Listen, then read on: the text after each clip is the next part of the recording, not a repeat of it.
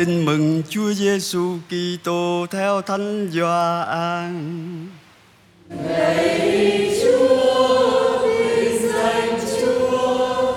Khi ấy lúc các môn đệ đang ở bờ biển Tiberia, Chúa Giêsu lại hiện đến. Công việc đã xảy ra như sau. Simon Phêrô, Thomas cũng gọi là Didimo, Nathanael quê tại Cana xứ Galilea, các con ông Giê-bê-đê và hai môn đệ nữa đang ở với nhau. Simon Phêrô bảo: "Tôi đi đánh cá đây." Các ông khác nói rằng: "Chúng tôi cùng đi với ông." Mọi người ra đi xuống thuyền, nhưng đêm ấy các ông không bắt được con cá nào. Lúc rạng đông, Chúa Giêsu hiện đến trên bờ biển, nhưng các môn đệ không biết là Chúa Giêsu. Người liền hỏi: "Này các con, có gì ăn không?" Họ đồng thanh đáp: "Thưa không." Chúa Giêsu bảo: "Hãy thả lưới bên hữu thuyền thì sẽ được."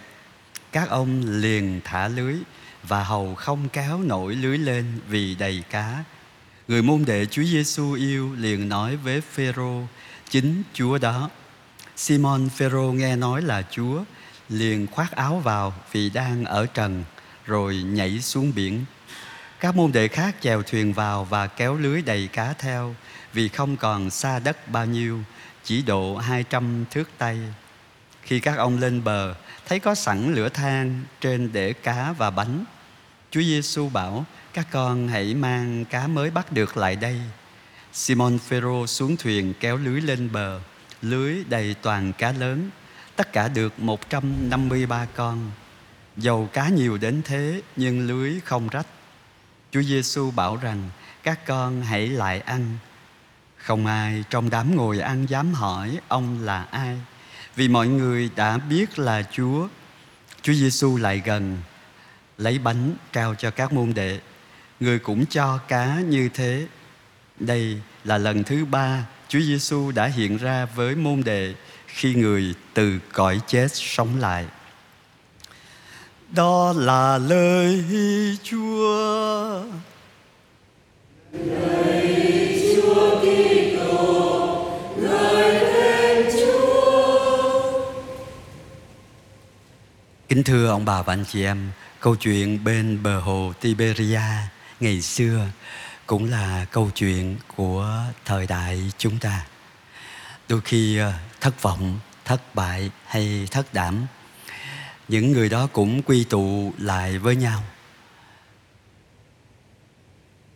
Khi người ta bất lực, bất tài và không thể làm được gì hết, người ta cũng quy tụ lại với nhau phải chăng đó là sự hiệp hành mà giáo hội à, ở khắp nơi trên thế giới đã trao đổi đã tập sống à, thực hành sống cái tinh thần đó trong năm vừa qua thưa không? Quy tụ lại với nhau giữa những người cùng một tâm trạng à, cùng một hoàn cảnh chưa đủ để làm thành sự hiệp hành theo tinh thần Kitô giáo. Cái thiếu ở đây là cái gì thưa anh chị em?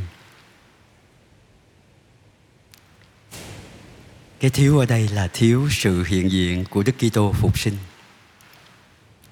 Thánh doan là người chuyên về cái đề tài sáng và tối đối lập tối nó thuộc về thế gian ánh sáng nó thuộc về thiên chúa về chân lý về sự sống về sự phục sinh và chúng ta thấy có cái chi tiết ở đây Doan kể lại là đêm ấy các ông không bắt được con cá nào. Lúc rạng đông, Chúa Giêsu xuất hiện ở trên bờ biển. Chúa Giêsu là mặt trời công chính, là ánh sáng cứu độ. Một lần nữa bằng cái hình ảnh ờ, đối lập tối và sáng trong bóng tối của cuộc đời, cho dù chúng ta có quy tụ lại đến nhau, nhưng mà chúng ta cũng sẽ không làm gì được nếu thiếu Đức Kitô phục sinh.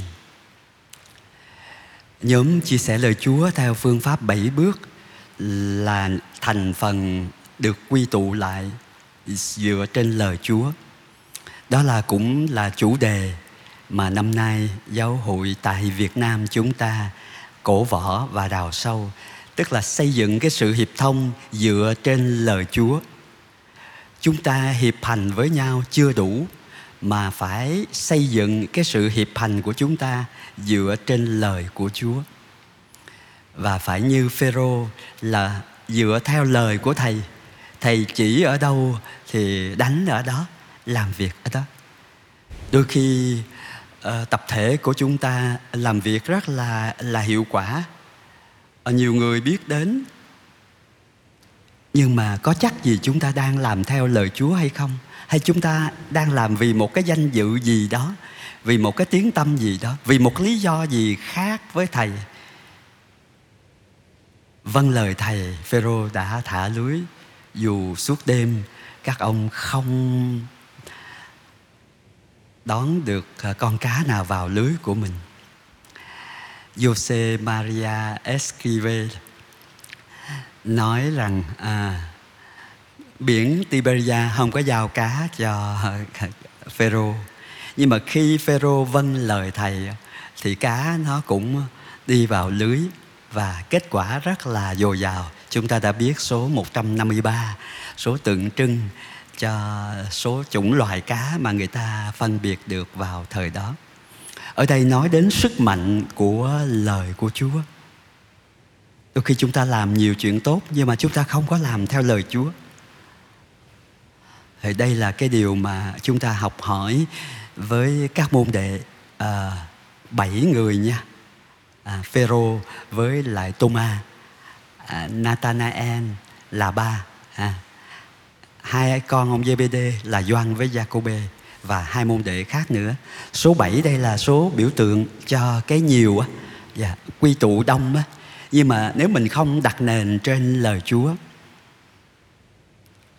ờ, các cái đoàn thể của chúng ta cũng vậy ờ, làm nhiều việc rất là tốt nhưng mà năm nay giáo hội tại Việt Nam ước gì mỗi cái cuộc ờ, họp mặt các cái đoàn thể công giáo đó chúng ta khởi đi từ lời Chúa rồi chúng ta mới bàn công việc ngay cả trong hội đồng một vụ giáo xứ à, thì cái phương pháp chia sẻ lời Chúa bảy bước á, giúp chúng ta à, lắng nghe lời Chúa, lắng nghe nhau, đối thoại với Chúa, rồi sau đó mới bàn đến cái việc mà nhóm có thể làm chung. Và làm chung đó mới là hiệp hành ở trong lời Chúa. Mỗi người có thể làm riêng, nhưng mà à, cái tinh thần hiệp hành nó ở trong cái chuyện vâng lời có trách nhiệm vâng lời theo lời Chúa nhưng mà mỗi người có một trách nhiệm ở trong nhóm trong cộng đoàn. À, tôi cũng vừa nghe cái cuộc chia sẻ dùng cái hình ảnh à, hiệp hành như là một cái bản giao hưởng á. có người không có làm gì hết có người chỉ luôn luôn hát cái bè thấp ở dưới thôi. Có cái người nhạc công chỉ chơi có một đoạn khúc ở trong bản giao hưởng đó thôi. Nhưng mà thiếu người đó thì cái bản giao hưởng đó thiếu một cái gì đó? Ca trưởng có khi là cái người không có hát chỉ là đánh nhịp cho người khác hát thôi nhưng mà người đó giữ cái sự nối kết ở trong ca đoàn cái sinh hoạt của ca đoàn cũng là một biểu hiện của sự gắn kết trong tinh thần hiệp hành dựa trên lời của Chúa mà các ca từ à, phản ảnh cái điều đó.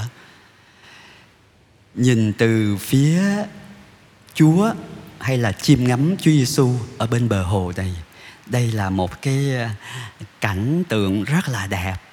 Rạng đông, một đống lửa bên bờ biển, bên bờ hồ, cá và bánh đã dọn sẵn. Và thầy lại mời đệ tử của mình lại đây mà ăn. Ban đầu thầy hỏi, các con có gì ăn không? Phải không à cái câu đầu tiên á, các con có gì ăn không?